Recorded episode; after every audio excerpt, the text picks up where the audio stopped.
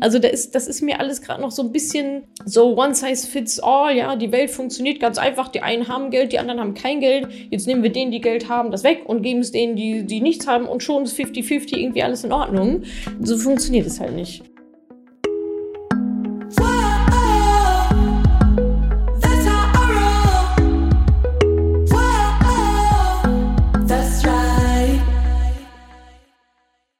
Salut ihr Moneypennies und herzlich willkommen zum Finanzupdate aus dem November. In den nächsten Minuten erzähle ich euch, was so im vergangenen Monat gelaufen ist, welche Neuigkeiten es so gibt aus Finanzwirtschaft, Politik, Feminismus und bestimmt auch noch ein paar andere Themen.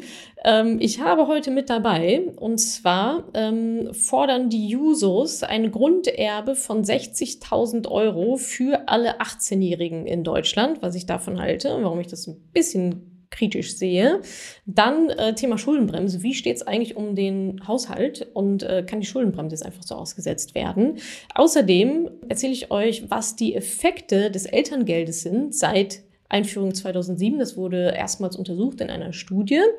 Und nochmal ein Kracher zum Schluss, warum Frauen durch geringere und weniger Erbschaften und höhere Erbschaftssteuer ja ein geringeres Vermögen haben. Also wir erben weniger, wir bekommen weniger geschenkt, zahlen aber trotzdem ein bisschen eine höhere Steuer drauf. Wie kann das denn eigentlich alles sein? Das erfahrt ihr jetzt im Finanzupdate November. Bevor es damit losgeht, noch ein kleiner Shoutout. Am 16.12. findet unser nächster Mentoring Day statt. Das ist das exklusive Event für alle aktuellen Mentoring-Teilnehmerinnen. Das machen wir bei uns im Office. Ich freue mich schon sehr auf euch. Kommt vorbei. Also nicht alle jetzt vorbeikommen, sondern nur diejenigen, die das Mentoring machen, die eingeladen sind, die sich angemeldet haben. Da freue ich mich sehr auf euch. Wir haben wieder coolen Input mit dabei zum Thema Geldpsychologie. Ich werde ein bisschen was erzählen. Wir machen verschiedene Übungen. Wir zeigen euch das Office. Ihr lernt das Team kennen. Getränke, Snacks, alles mit dabei. Und vor allem natürlich auch ganz, ganz viel Netzwerk und Austausch untereinander. Freue ich mich schon mega drauf. Das wird wieder ein heiden Spaß. Und jetzt machen wir aber trotzdem erstmal das Finanzupdate aus dem November. Legen wir also direkt los mit der ersten News. 60.000 Euro für jeden 18-Jährigen. Jusos beschließen Forderungen nach Grunderbe für alle. Hoppla, hoppla, worum geht's denn da jetzt gerade? Viele große Wörter in einer Headline und ein paar Zahlen. Worum geht es? Also die Jusos, das ist die Arbeitsgemeinschaft der jungen Sozialistinnen der SPD, fordert ein Grunderbe von 60.000 Euro für alle 18-Jährigen in Deutschland. Also egal, ja, woher ich komme, Staatsangehörigkeit ist auch egal. Hauptsache ich lebe in Deutschland, bin 18 Jahre alt und dann soll ich 60.000 Euro, ich denke mal auf einen Batzen, bekommen. Ziele aus Sicht der Jusos sind dabei Bekämpfung der Vermögensungleichheit und Reduzierung der ökonomischen Ungleichheit in Deutschland. Da nochmal als Hintergrund, es ist wohl so, dass in keinem anderen Land in der Eurozone die Vermögensungleichheit so groß ist wie in Deutschland, außer in Österreich, die liegen wohl noch vor uns oder beziehungsweise ähnlich ungleich. So, wie wollen die das jetzt umsetzen? Also dieses Grunderbe soll eben unabhängig von der Staatsbürgerschaft gewährt werden und kostet ungefähr 45 Milliarden Euro. Und diese 45 Milliarden Euro sollen, ihr könnt es euch denken, von den Reichen genommen werden, und zwar durch die Erbschaftssteuer. Ja? Und zwar 10% ab einem Freibetrag von 1 Million Euro.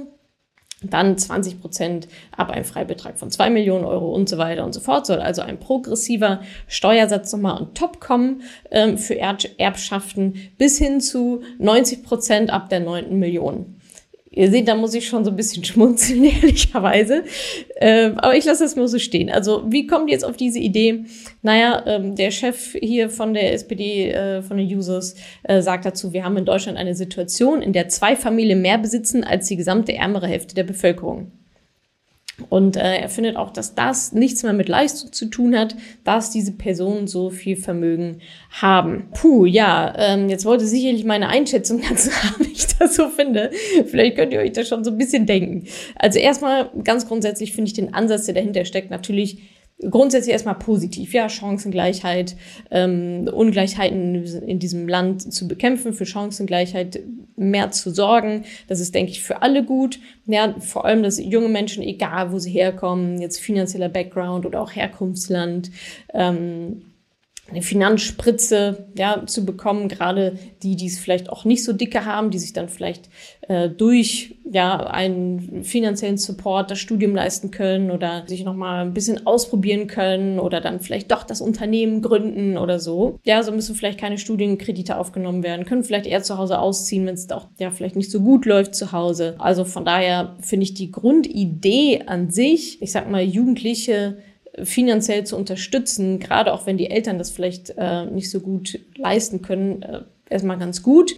Da gibt es natürlich auch schon einiges, ja, im Sinne von BAföG und auch Unternehmensgründungsspritzen und so weiter. Also da gibt es ja auch verschiedene Programme. Jetzt mal, wo das Geld hergeholt werden soll, ja, durch diese nochmal zusätzliche Erbschaftsteuer oder wie genau er sich das da vorstellt, lasse ich erstmal ausgeklammert. Auch dazu könnt ihr euch meine Meinung ist wahrscheinlich denken. Was ich aber nochmal wichtiger finde, ist der Ansatz, dass auch eine gewisse finanzielle Bildung dazugehört, mit diesen, sei es jetzt 60.000, 50, 100.000 Euro, ist auch egal, umzugehen. 60.000 Euro für 18-Jährige ist so verdammt viel Geld, ja, für einen Menschen, der noch nie Geld verdient hat in seinem ganzen Leben, ja, der es sehr, sehr schwer einschätzen kann. Wie viel sind jetzt 60.000 Euro? Und wie soll ein 18-Jähriger jetzt ohne diesen finanziellen Wissens-Background, im Gegenteil, wir kommen von Klarna-Schulden, wir kommen von Girl-Math, wir kommen von diesem ganzen Zeug, was bei TikTok, Instagram und so weiter abgeht, ja, wo einfach nur Konsum, wo alles nur nach Konsum schreit und ja, du kannst natürlich mehr Geld ausgeben, als du hast und so weiter. Vor diesem Hintergrund sehe ich es sehr, sehr kritisch, was mit diesen 60.000 Euro dann wirklich passiert, sobald sie da angekommen sind, wo sie hin sollen. Viele Erwachsene können mit 60.000 Euro nicht umgehen, die schon ein bisschen mehr Lebenserfahrung haben. Ich mache da ein sehr, sehr großes Fragezeichen dran, ob ein 18-Jähriger ohne finanzielle Bildung, ohne mal, ja, alleine gelebt zu haben und so weiter. Also erstmal überhaupt die Welt, die Geldwelt kennenzulernen, ja. Einnahmen, Ausgaben. Wenn ich das mache, kommt was rein. Wenn ich das mache, geht was raus. Dispo auch. Dispo ist nicht Geld, das ich habe, ja. Ich verschulde mich da. Also, das ist so ein bisschen wie, ja, die Lotto-Millionäre, die nach einem halben Jahr wieder pleiter sind als vorher, weil sie eben nicht gelernt haben, mit diesem Geld umzugehen, ja. Und es kann man auch sagen, diese Vermögensverteilung, ja, die gibt es auch Theorien, die sagen, die schiebt sich eh immer wieder so hin, ja. Ist alles Theorie, ist ein Gedankenexperiment sozusagen, obwohl man das ja in manchen politischen Systemen, wenn die sich dann ändern, auch sehen, dass man sagt, okay, ja, ich kann dieser Person jetzt so und so viel Geld geben, sie weiß aber nicht, wie sie damit umzugehen hat und deswegen sind die 60.000 Euro 102 Millionen innerhalb von einem Jahr wieder weg, so, weil einfach das Wissen fehlt, mit diesem Geld umzugehen, so, ja, und jeder, der vielleicht schon mal was geerbt hat, der plötzlich im Erwachsenenleben 100.000, 250.000, 500.000 Euro auf dem Konto hat, der weiß um diese Überforderung, diese Verantwortung, oh shit, was muss ich damit jetzt machen, was ist denn jetzt hier, ja, das kann auch einfach sehr, sehr überfordernd sein. Ich will nur sagen, das ist eine große Facette, die einfach aus meiner Perspektive einfach eine Realität ist, eine Lebensrealität von diesen Jugendlichen, die mir da bei diesem Vorschlag deutlich zu kurz kommen. Ja, also der Vorschlag ist so ein bisschen, okay, wir verteilen jetzt Geld von A nach B, ohne dafür zu sorgen, dass B überhaupt weiß, was sie mit diesem Geld jetzt machen sollen. Wenn das nicht vorher gelöst wird das eher eine sehr, sehr negative Erfahrung mit Geld für diese Jugendlichen, aufgrund von Überforderung und fehlendem Wissen und auch fehlender Erfahrung. Woher sollen die wissen, was die jetzt mit 60.000 Euro machen sollen, so, ja? Woher sollen die wissen, was sie jetzt wie viel zurücklegen oder, da sind wieder die Eltern dann natürlich in der Pflicht, wenn die das aber auch nicht können. Also das ist mir alles gerade noch so ein bisschen so one size fits all, ja, die Welt funktioniert ganz einfach, die einen haben Geld, die anderen haben kein Geld, jetzt nehmen wir denen, die Geld haben, das weg und geben es denen, die nichts haben und schon ist 50-50 irgendwie alles in Ordnung. So funktioniert es halt nicht. Ja, und auch wenn er sagt, ja, Leistungen hin oder her, aber natürlich gibt es auch bestimmte Gründe, warum Menschen mehr Geld haben als andere, ja, also weil vielleicht ein anderer Umgang mit Geld besteht, weil ein anderes Wissen vielleicht auch herrscht, ja, weil wirtschaftlich anders gedacht wird, weil mehr vorausgeplant wird, weil mehr Risiken eingegangen wird, zum Beispiel beim Thema Unternehmertum und so weiter. Ja, das sind ja auch alles Sachen, das Geld fällt ja dann auch nicht vom Himmel, sondern da wurden ja schon ein paar ziemlich schlaue, kluge Entscheidungen getroffen, um halt dahin zu kommen, dass sich dieser Erfolg aus den guten Entscheidungen, die ich getroffen habe, ja, erstmal auch in die Bildung zu investieren und so weiter und so fort, dass sich das manifestiert auf meinem Konto in meinem Vermögen.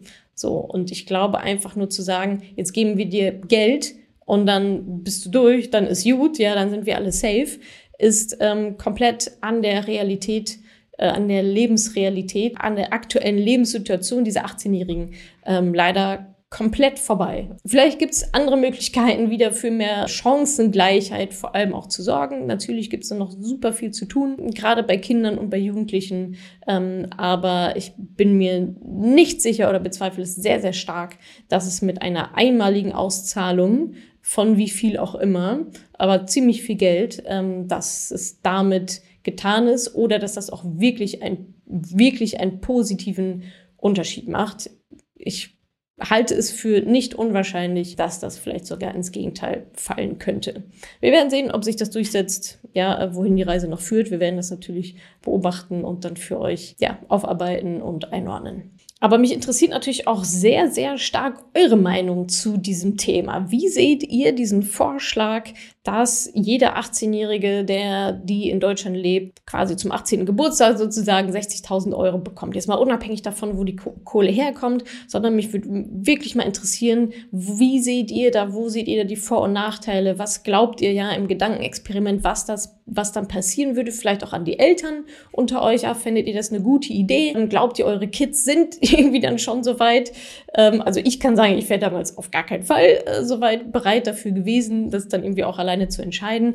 Aber interessiert mich wirklich sehr, sehr, was eure Meinung, wie eure persönliche Einschätzung zu diesem Vorschlag ist. Schreibt es mir gerne in die Kommentare. Schreibt mir bei Instagram, können wir auch gerne noch ein bisschen drüber schnacken, drüber diskutieren. Oder natürlich auch gerne als Kommentar auf Podcast-Plattform oder wo auch immer ihr das hier gerade seht.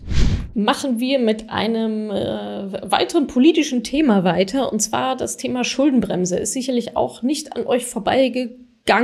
Im Haushalt der Regierung muss sehr, sehr hart gespart werden. Ja, wir kommen ja auch so ein bisschen von der Elterngelddebatte und so weiter. Das war ja alles unter dem Schirm, ey, ja, wir müssen sparen, wir müssen sparen, wir müssen sparen. Überall werden Kosten gecuttet. Daraus hat sich eine Debatte ergeben, wo und wie in Deutschland überhaupt gespart werden soll. Und ja, da wurde das Familienministerium ja leider auch nicht ausgeschlossen. Was heißt es eigentlich so, den Haushalt kürzen? Eigentlich genau das, ja, dass bestimmte Budgets, bestimmte Ausgaben einfach nicht mehr freigegeben werden. Fördermittel hier und da, ja, also über alle Ministerien sozusagen drüber hinweg. Es kann sein, dass bei den Rentnern gespart wird, bei Empfängern von staatlicher Unterstützung, Pendlern, Wohlhabenden, zum Beispiel durch Steuererhöhung und so weiter. Also da gibt es eine ganze Bandbreite an Instrumenten, die da zur Verfügung steht.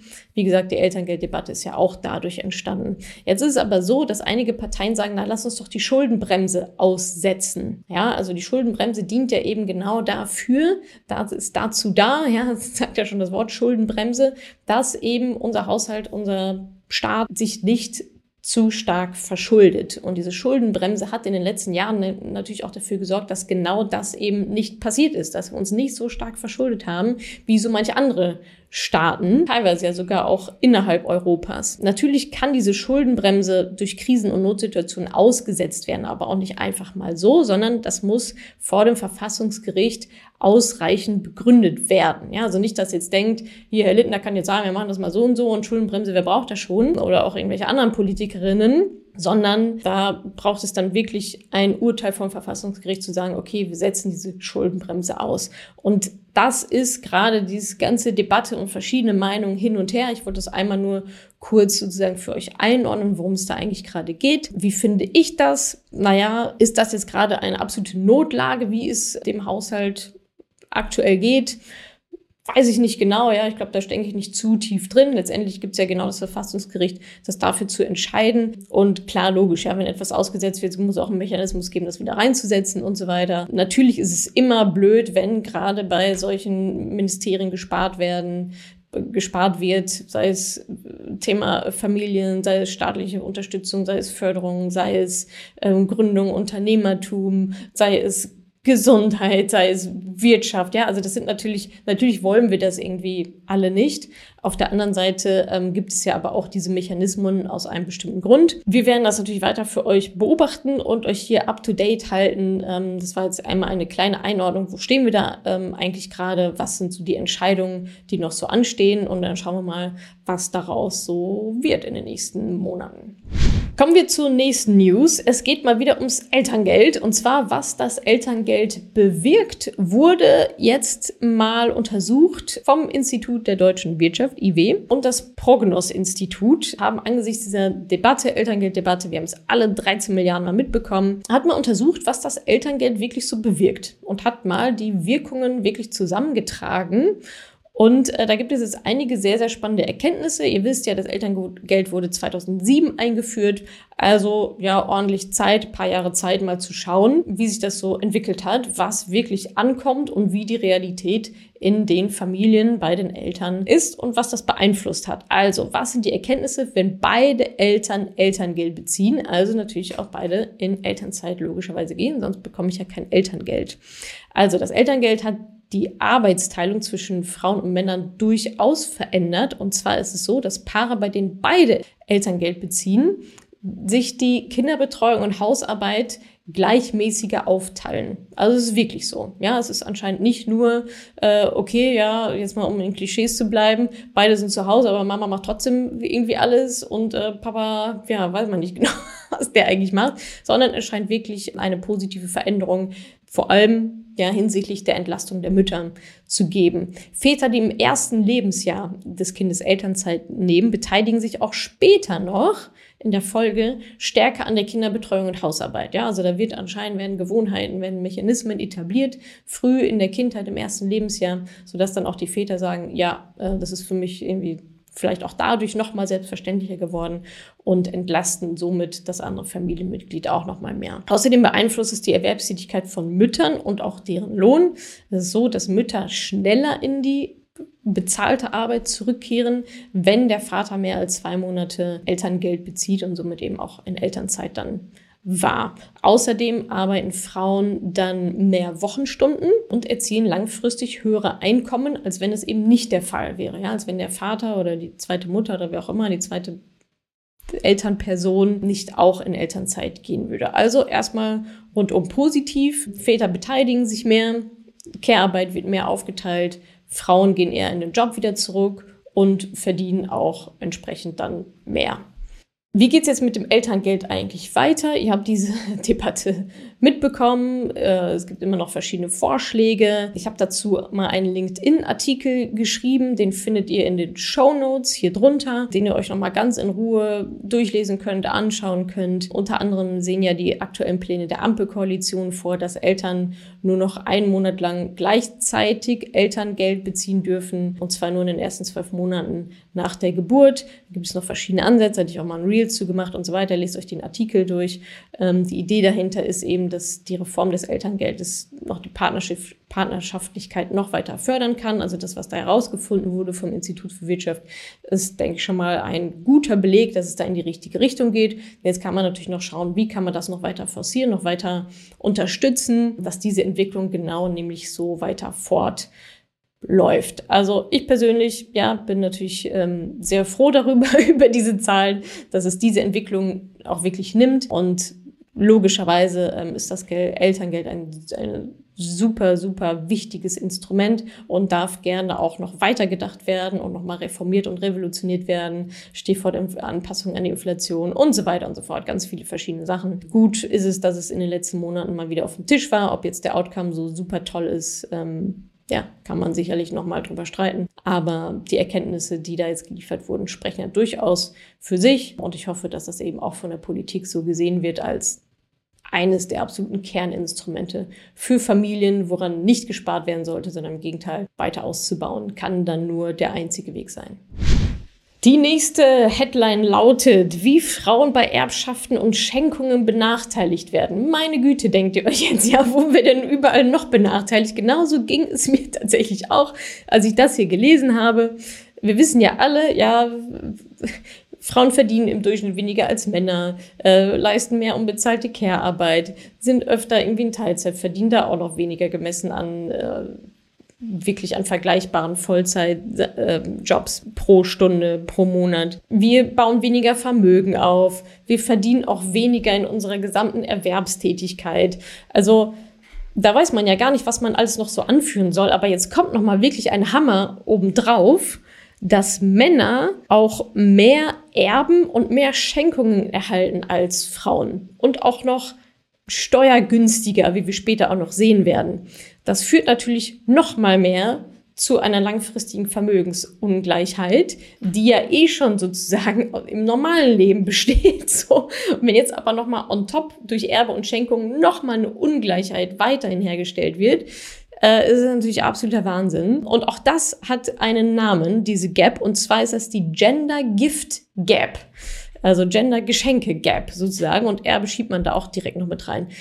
Das ist nämlich das Ergebnis einer Studie, Gender Gift Gap und auch noch ein Wort dafür, Gender Tax Gap in Parental Transfers. So heißt nämlich auch die Studie von Tisch und Schachtel aus dem Jahr 2023, also super aktuell, The Gender Tax Gap in Parental Transfers. Also was genau hat jetzt diese Studie herausgefunden? Also Frauen bekommen insgesamt 37% weniger Schenkungen und 13% weniger Erbschaften als Männer. Zudem sind Erbschaften von Frauen 7% weniger wert als die von Männern. Das heißt, die Summe des Erbes ist geringer. Und es geht noch weiter, denn zusätzlich zahlen Frauen auch noch leicht höhere Erbschaftssteuern. Achtung, das ist jetzt natürlich keine gesetzliche Diskriminierung, ja, dass irgendwo steht, wenn Frauen etwas erben, zahlen sie mehr Erbschaftssteuer als Männer, logischerweise nicht. Aber es ergibt sich aus verschiedenen Gegebenheiten, da gehe ich jetzt mal kurz drauf ein. Also grundsätzlich gilt, dass je weniger wert das Vererbte ist, desto geringer ist auch die Erbschaftssteuer darauf. So, jetzt haben wir ja gerade gesagt, ja, Frauen erben weniger und so weiter. Trotzdem ist es aber so, dass Frauen im Schnitt 4,4% Erbschaftssteuer zahlen und Männer 4,3%. So, wie passt das jetzt zusammen? Ist tatsächlich recht leicht zu erklären, denn beispielsweise Unternehmen, verschenkte oder vererbte Unternehmen, werden vom Steuersystem besonders günstig behandelt. Und offensichtlich ist es so, dass Männer Unternehmen erben und Frauen aber nicht. Frauen erben eher Bargeld und das wird, also Cash sozusagen, ja, und das wird steuerlich nochmal anders gehandhabt als eben zum Beispiel die Vergünstigung von Unternehmen im Erbe und Schenkung. Also ja, halten wir fest, nochmal kurz, Frauen bekommen 37% weniger Schenkungen, das ist verdammt viel, wie ich finde, bekommen 37% weniger Schenkungen und 13% weniger Erbschaften. Außerdem sind die Erbschaften im Schnitt 7% weniger wert als die Erbschaften von Männern. Dennoch bezahlen wir durchschnittlich 4,4% Erbschaftssteuer gegenüber den Männern, die bei 4,3% liegen, was wiederum daran liegt, dass Männer häufiger Unternehmen erben, die vom Steuersystem begünstigt werden, als eben Frauen, die erhalten öfter steuerlich teurere Vermögenswerte, wie zum Beispiel Bargeld. Tja, wie funktioniert das jetzt schon wieder? Ja, also kann man sich ja denken, traditionelle Rollenmuster, Denkmuster und so weiter. Das Unternehmen geht an meinen Sohn. So, weil der ist ein Mann, der kann damit irgendwie umgehen und so weiter. Ja, also ganz klassisch, so scheint es ja zu sein, dass Söhne eben dann die Unternehmen erben, um das weiter fortzuführen, während die Tochter dann vielleicht eher da ein bisschen Cash bekommt. Damit muss man ja auch nicht so viel machen, da kann man nicht so viel kaputt machen und nicht so viel verlieren, ne? Als wenn das Unternehmen vor die Wand gefahren wird, von der Frau natürlich. So, wie finde ich das? Ja, die Frage steht natürlich weiter im Raum. Ja, warum ist das eigentlich so? Ich meine, es gibt genug auch Studien, Zahlen, die belegen, dass von Frauen geführte Unternehmen oder zumindest ja 50-50, aber vor allem auch von Frauen geführte Unternehmen und vor allem auch mit Frauen auf einer CFO-Position, also Chefin der Finanzen, dass die erfolgreicher sind und auch vor allem nachhaltiger erfolgreicher sind. Also mehr Umsatz und auch mehr Gewinn erzielen. Das scheint aber vielleicht, ich meine, hier geht es natürlich auch viel um den Mittelstand, nehme ich an, da noch nicht so angekommen zu sein, sondern da ist immer noch, ja, die Männer machen das Business. Und das ist natürlich schade, da kann man natürlich schon viel früher ansetzen, auch die Tochter mit ins Boot zu holen. Ich weiß gar nicht, werden die Söhne auch mal gefragt, ob die da überhaupt Bock drauf haben? Das ist ja auch immer noch so eine andere Geschichte. Ja, dass die Männer, finde ich ja auch, ja, dass die Männer auch einfach da so reingezwängt werden in so diese Sache. Da spielen natürlich ganz tolle Familiendynamiken und so weiter mit eine Rolle. Da werde ich mich auch natürlich überhaupt gar nicht jetzt in die Nesseln setzen oder so. Ja, aber es sind einfach mal Überlegungen, Gedankenspiele, vielleicht Denkanstöße zu sagen, okay, ja, ist das eigentlich so der Best Case für alle? Und natürlich auch gerne, ja, den Töchtern, den Frauen Mut zu machen, sich auch vielleicht in Position zu bringen, zu sagen, hey, das Unternehmen, das kriege ich aber auch hin. Ja, also vor allem, das passiert ja nicht einfach so, sondern die nächste Generation wird ja eingelernt. Ja, und das heißt, wenn der Sohn dann das Unternehmen erbt und die Tochter halt nicht, dann heißt das eigentlich,